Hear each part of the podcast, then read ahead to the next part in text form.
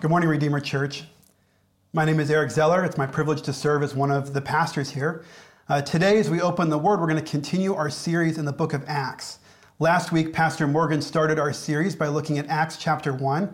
In that message, we saw Jesus appearing after his resurrection, and he was teaching his disciples about their mission that they would have after he goes back up into heaven.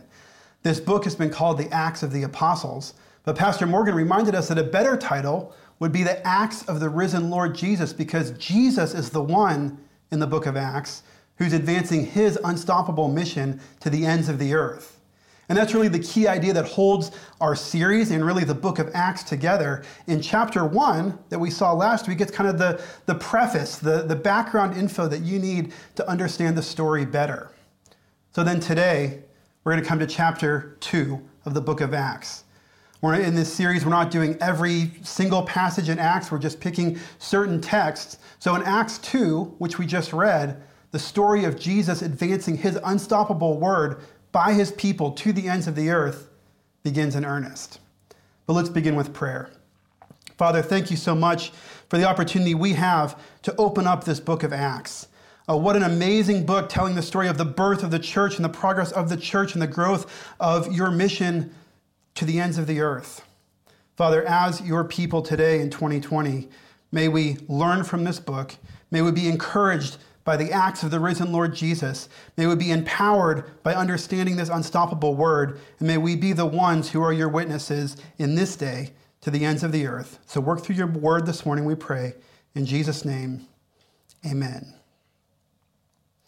Well, question for you today Do you like K pop?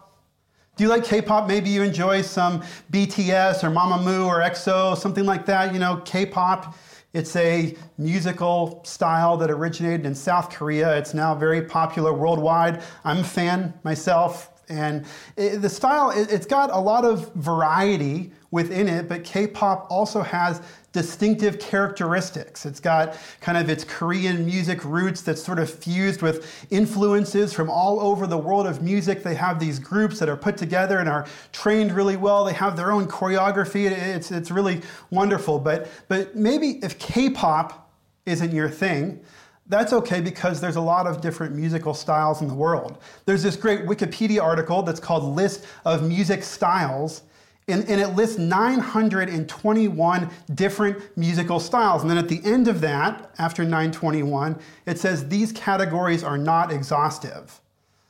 So there's a lot of styles. So, but just like K pop, what makes any of those 921 styles recognizable is that they have certain characteristics. They have a particular manner of doing things. Whatever style you like, if I play some music, you can say, this is it, or no, that's not it.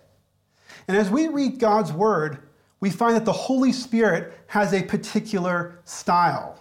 Now, certainly the Holy Spirit works in a variety of ways at a variety of times. Of course, we as humans have no ability to limit the Holy Spirit in any way.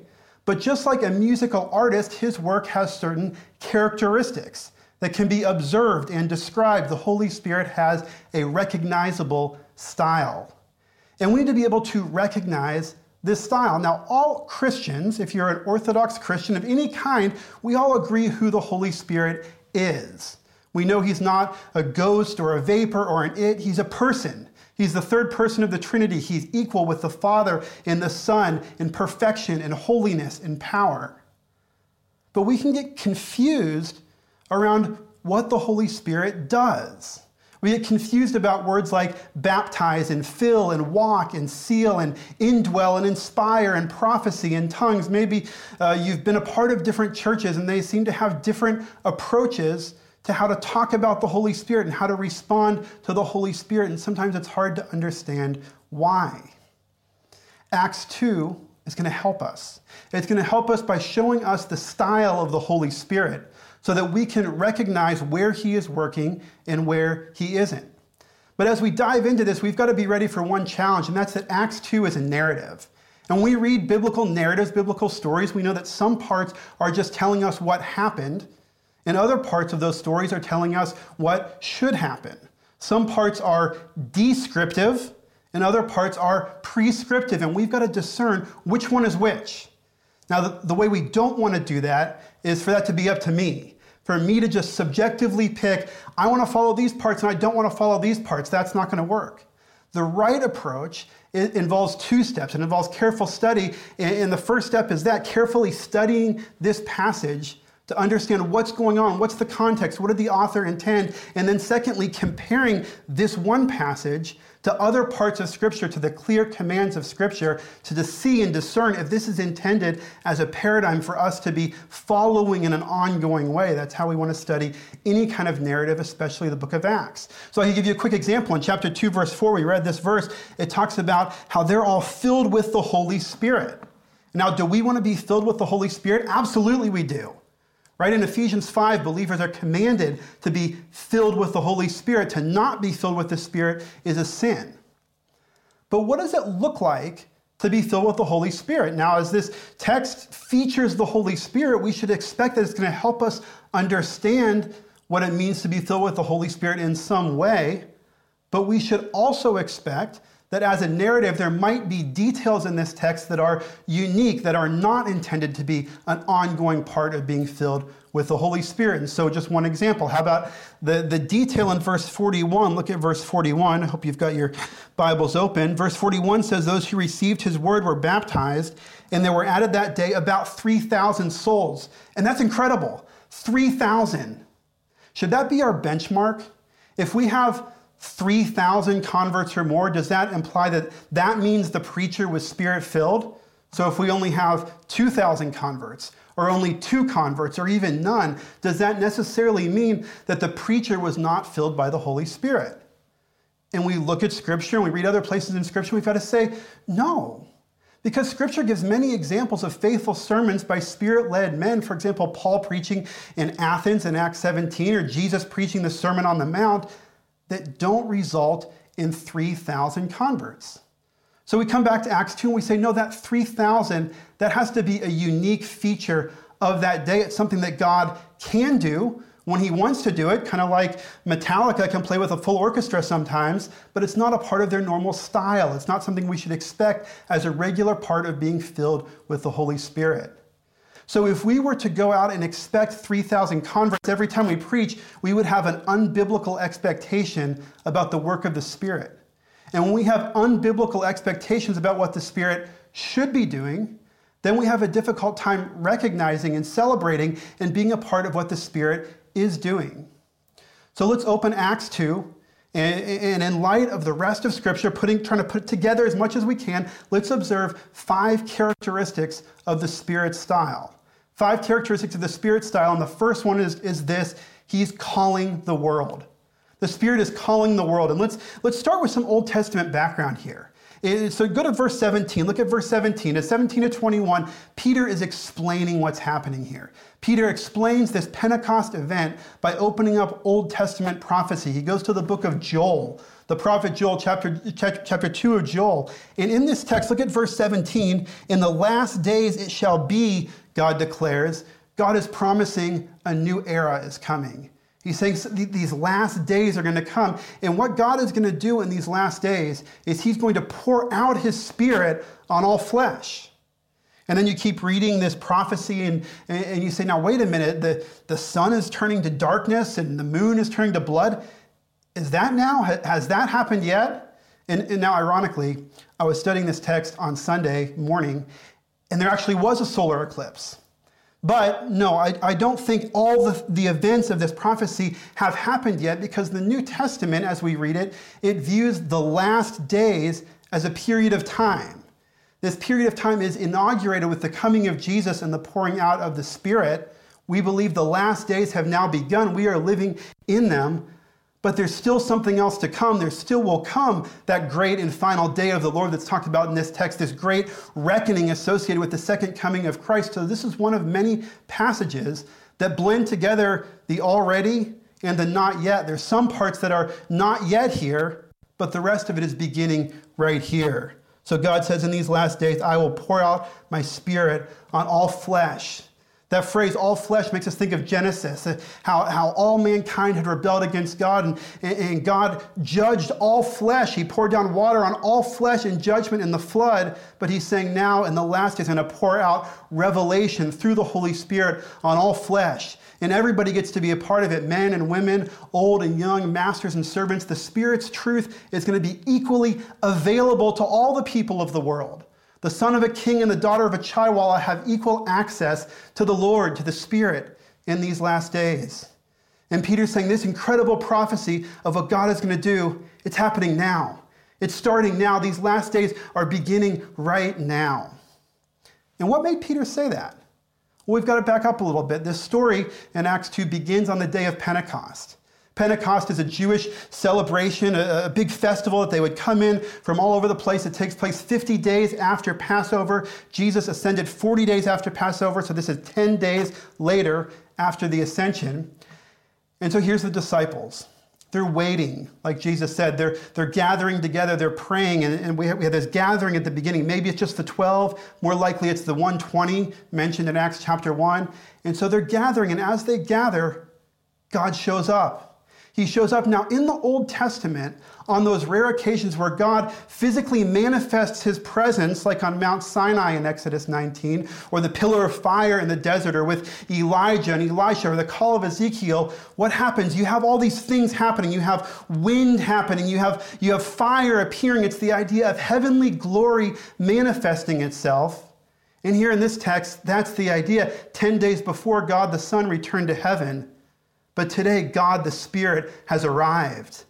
God is here in His glory. God is with His people. God is filling His people. And He doesn't just arrive and then leave, He arrives and He comes to stay because He's filling up all the disciples.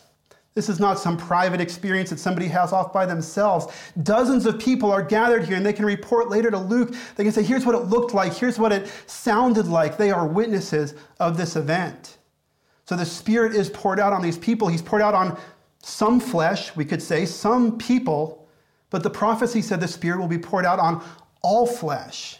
So the very next thing, the Spirit starts calling out to the world. He start he wants to spread. He wants to go to the world. And here's Jerusalem. It's this cosmopolitan city, especially on a holiday like this. In 2 5, look at it. It says that there were dwelling in Jerusalem Jews, devout men from every nation under heaven. Sounds kind of like Dubai. Some of these countries are listed in 9 through 11, and there's a lot of them. I won't read them all right now. And so there's all these people here from all these places gathered in Jerusalem. And once the Holy Spirit comes upon the believers, look what happens. Verse 4. It says, They were all filled with the Holy Spirit, and they began to speak in other tongues as the Spirit gave them utterance. They started talking in tongues. And now the word tongue, besides just your, your tongue, the, the red thing in your mouth, what does it mean? It means language. Look at the context. It, what it can't mean here, it can't mean unintelligible noises because what happens? People understand. Look at verse 6. So here we have these people from all these countries. In verse 6, the multitude came together and they were bewildered because each one was hearing them speak in his own language. So, what's happening here is that the Spirit is using believers to speak in languages that they do not know and have not learned. They don't teach, per, they don't teach Persian or Arabic or, or, you know, or Tagalog at the school in Galilee where these guys are from. But here are these Galilean fishermen, and they're speaking to people from all these places in their own language. That's, what happened, that's what's happening. Notice in verse 4, it says that they all began to speak. This isn't the most spiritual ones, the most holy ones, the ones that have a, a higher plane than the other ones, but this is all of them. All of the believers speak in other languages. And the crowd can understand that. They say, What's going on? It says in verse 7, they're amazed. In verse 12, they're astonished, they're perplexed. You don't expect to hear your own language spoken in Jerusalem when you've come from the farthest reaches of the earth. And so that makes us ask the question well, sh- should we do this? Should this be a normal part of our ministry? Should I expect to be able to go, say, to Mongolia and immediately preach the gospel in Mongolian without learning the language?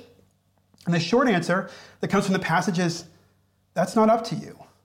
That's not up to you because these people didn't seek languages and they didn't manufacture them. This is a miracle that's done by the Holy Spirit according to His sovereign ability and plan. So if God's plan is for you to speak in other languages, the Spirit will do that. But if it isn't, then He won't.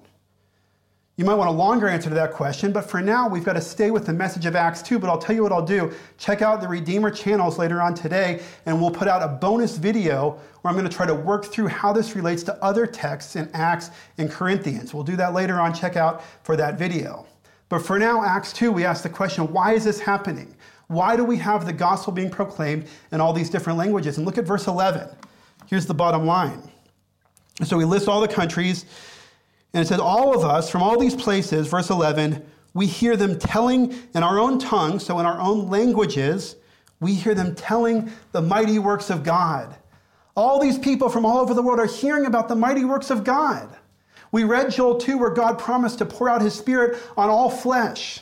And we can think of Isaiah 66 and so many other prophecies where Yahweh declares that all flesh shall come and worship before me. God wants to be known by all flesh, and the Spirit is doing this miracle on Pentecost to say, it's time. It's time now. It's time for the world to come. It's time for everyone to hear this good news of who God is. He's calling out to the world. Through his Spirit, Jesus is sending his witnesses to Jerusalem and to, Ju- to, to Judea and to Samaria and to the ends of the earth. And in these last days, the call goes out to the world. Look at verse 21 from Joel 2 that it shall come to pass that everyone who calls upon the name of the Lord shall be saved. God wants to save. He wants to save people from every tribe and tongue and nation. And as we keep reading the Old, the New Testament, there's not always going to be a feast and there's not always going to be a fire. And sometimes missionaries are going to have to go to language school. But the consistent style of the Spirit is to always call to everyone, always to call the whole world. What that means, friends, is that the only faithful church is a global church. It means that any hint of class prejudice or racial animosity has no place in the body of Christ. That's not the style of the Spirit. The church is one people from many cultures together to bring the gospel to all nations. Our God wants to be known to the ends of the earth. Calling out to the world is a mark of being spirit filled. All ethnocentricity and focus on me and my group is resisting the Spirit. Praise God, Redeemer, for our unique diversity. We are a unique church in that way, but let's not be content with where we are. Let's keep going. Let's keep fighting for the unity of the Spirit here in our local body, and let's keep calling out to everyone around us and calling out in the power of the Spirit to everyone in the world. So, as we start to understand the style of the Spirit, our first observation is that the Spirit style involves calling the world. How? Well, look at the second characteristic. The second characteristic of the Spirit style is explaining the Bible. Explaining the Bible, because let's ask this question What does it look like? Here's, here's Peter, and he's, he's filled with the Spirit. The Spirit Himself has come upon Peter unmistakably. And what does it look like when a man who is filled with the Spirit gets up to speak? And the text answers, it looks like explaining the Bible. Explaining the Bible, because Peter's going to give this long sermon, verse 14 to verse 40, and you say, oh, well, that's not that long. But look at verse 40. What does it say? It says, with many other words he bore witness and continued to exhort them. So there's a lot more here. It's just the cliff notes.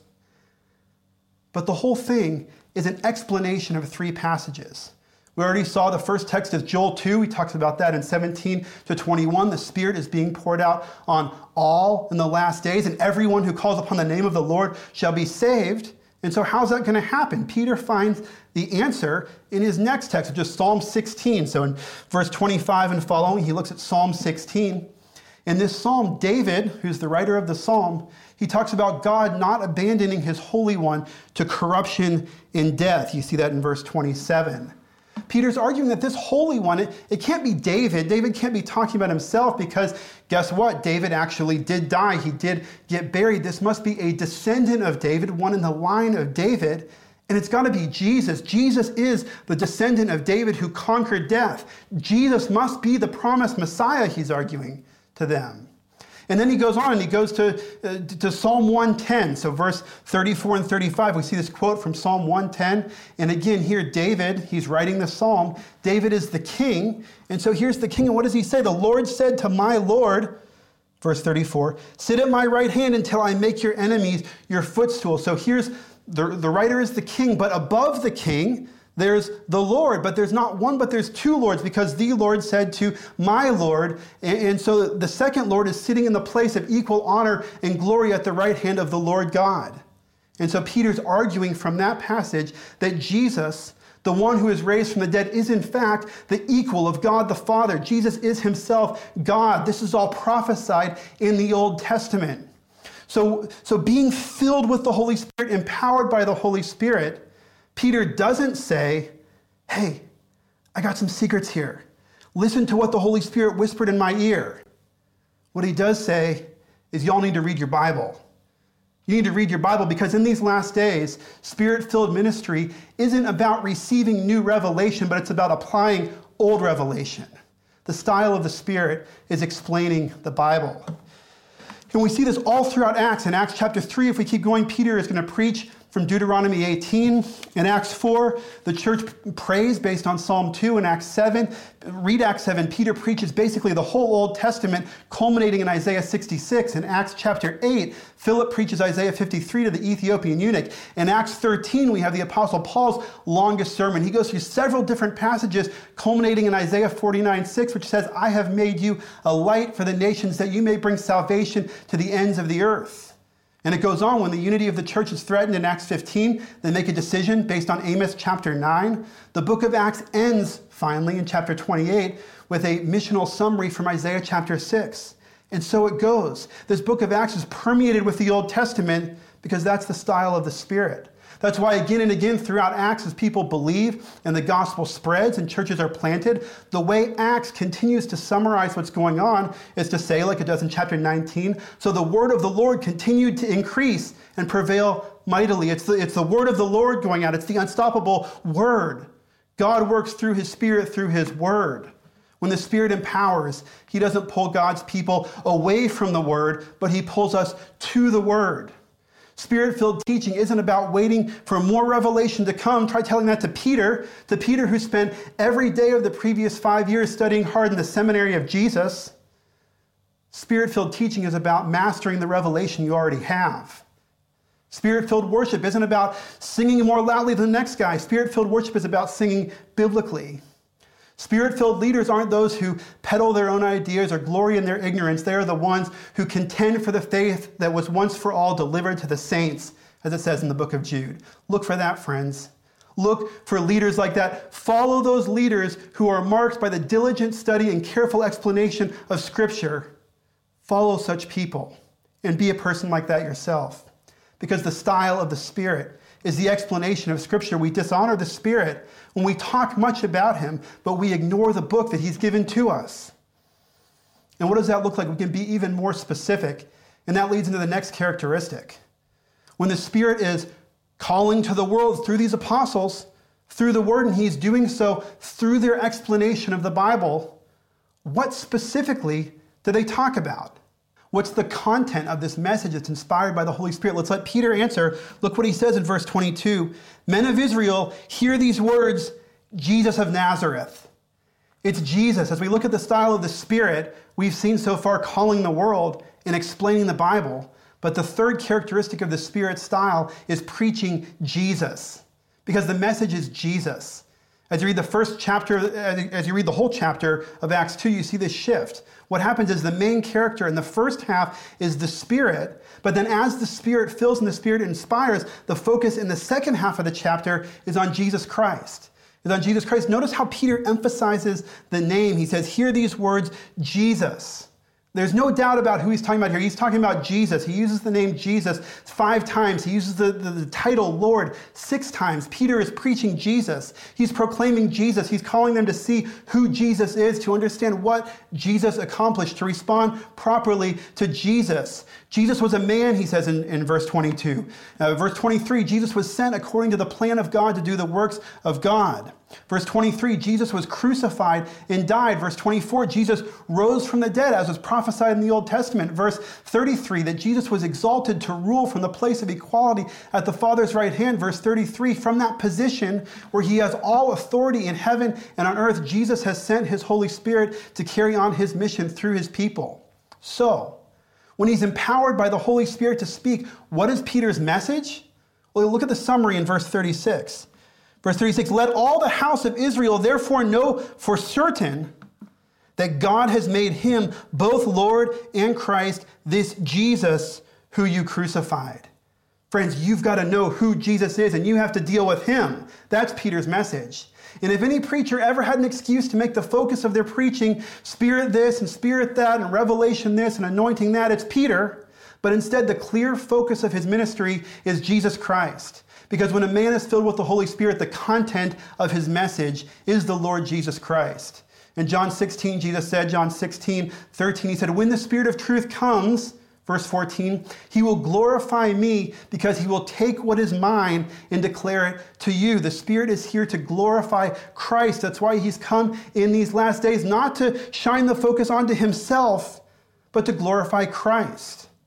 A spirit filled ministry is a Christ focused ministry. And here's a little test for a ministry.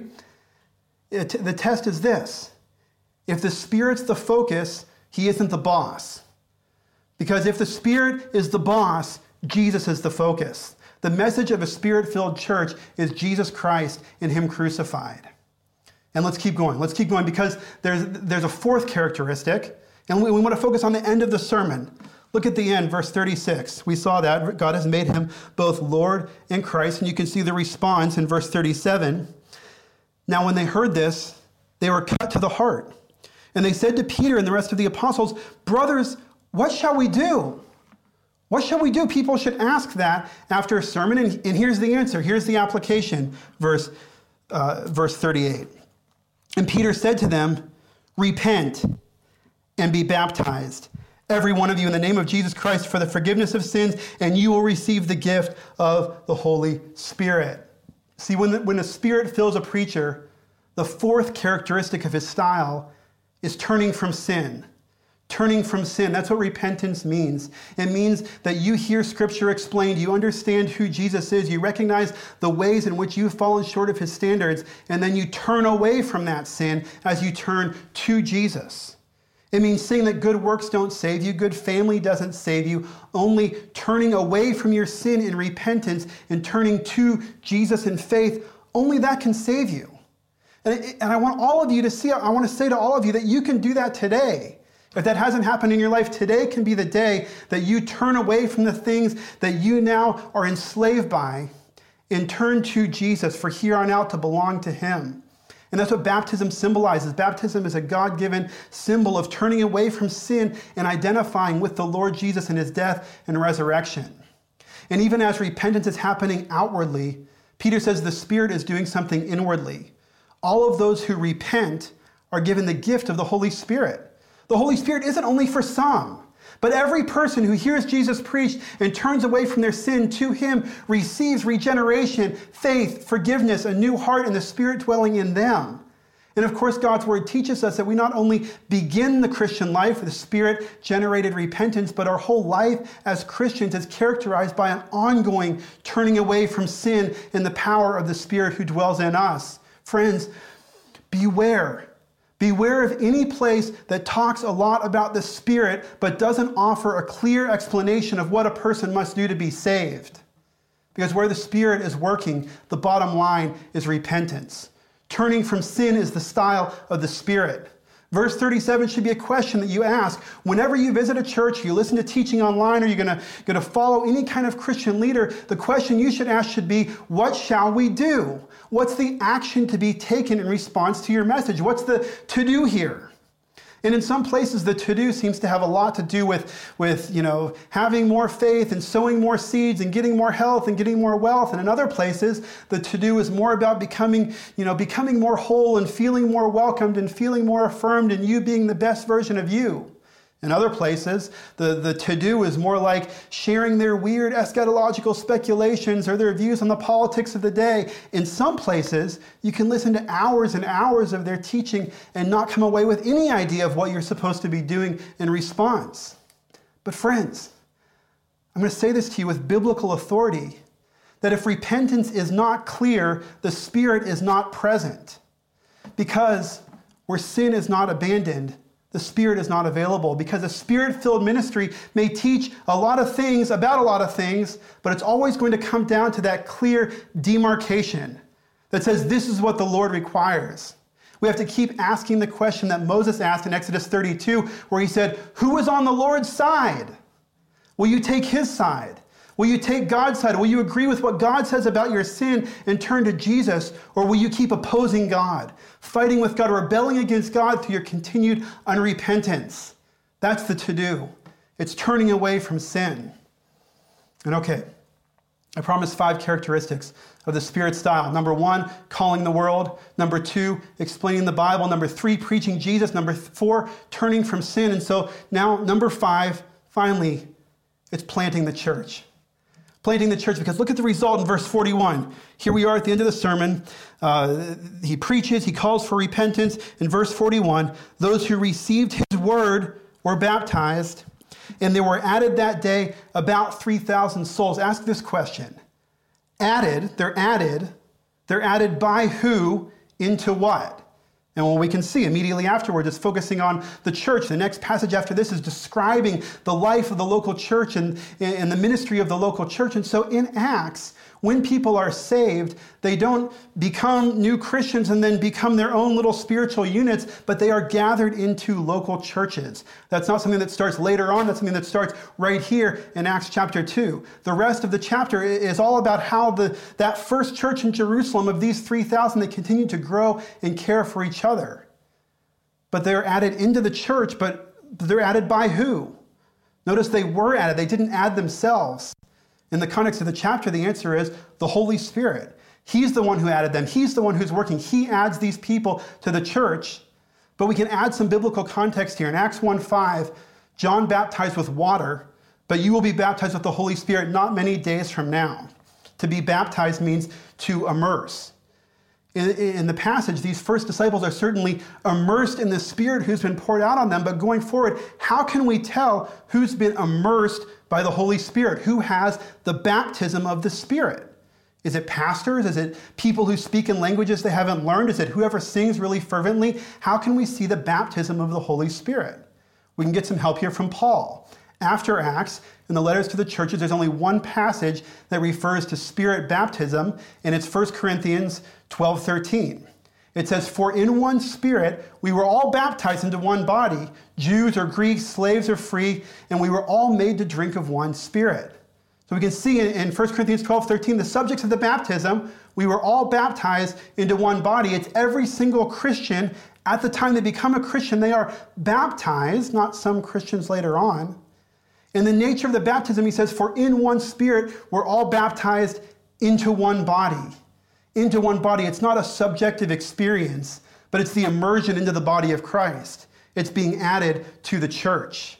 And see, that's exactly what we see in Acts chapter 2 that every single sinner who repents and believes receives the gift of the Holy Spirit, which is the Spirit Himself who baptizes them into His church. Right here, the Holy Spirit baptizes a whole bunch of believers into a church, and so He plants the first church. The Spirit's the one who plants the Jerusalem church, and the Spirit is the one who's planted every true church has been planted since that day. Because the style of the Spirit is ministry within faithful local churches. Acts 2 through 6 is all about his work in this church in Jerusalem. It's the same style as Acts 2. We have Bible, Jesus, repentance. But as the Spirit keeps calling to the world, He wants to plant more churches. And so the word keeps going out from Jerusalem. In Acts 6 through 9, the word goes to Judea and it goes to Samaria. And as the Spirit fills more faithful messengers to explain the Bible, guess what happens? People know Jesus, they repent of their sin, and more churches are planted. But the Spirit's got to keep calling. He wants to call to the world. So in Acts 9 to 12, Gentiles come to repentance and faith. And then the first Gentile church is planted in Antioch. And then the second half of the book, uh, from 13 on to the rest, the Gentile mission really goes into full swing through Antioch with Paul and Barnabas and their missionary journeys. Churches are planted all over the known world by the end of Acts. God's people have been his witnesses to the ends of the earth as they knew it at that time, and the Spirit has done it. He's done it by saving people, by regenerating them, and by baptizing them into local churches. A spirit filled people are a people who love the local church and sacrifice to plant more local churches and more local churches because that's the style of the Holy Spirit. Friends, we don't have to agree about every detail of the Spirit's work to enjoy fellowship and unity in the local church. In the time today, we haven't exhausted all that the Bible shows us about the Spirit's style. Keep studying. Watch the extra video we'll put up later today and keep reading the Bible and, keep seeking to understand the style of the Spirit. But what I expect that we can't agree on is that in Acts 2 and throughout Acts and the rest of the New Testament, the style of the Spirit is calling the world. It's explaining the Bible, it's preaching Jesus, it's turning from sin, it's planting healthy churches for all the peoples of the earth. And in light of this, in light of what we've seen today, I want to leave you with two exhortations. Two exhortations. Finally, beware, beware of counterfeit spirituality. You ever been down to the gold souk and that guy comes up to you and says, Hey, sir, copy watch, copy watch, copy Rolex? Guess what? It ain't a Rolex, okay? You know, it's kind of like if you were a huge Beatles fan, you love the group, the Beatles, and your friend invites you to come to the Beatles Festival. And so there's this big event celebrating the Beatles, and everywhere there's Beatles decorations and Beatles signs. And then they announce, special event today, the Beatles are actually going to perform. The living members are going to do, give a concert right here of, of their favorite songs. And so the curtain pulls back, and the music begins, and you start to hear singing. But what you hear is an opera singer and it's a, it's a female soprano and she's belting out the Barber of Seville or something like that, what do you immediately say? You say, I don't know what that is, but it ain't the Beatles. Because I've studied their style. I know their style. I've been immersed in their style for my whole life, and that's not it. She may be a beautiful, sincere, well meaning person who's, who's doing her best to sing this song, but what she's doing isn't the Beatles. It's a fact. It's not them, it's not their style.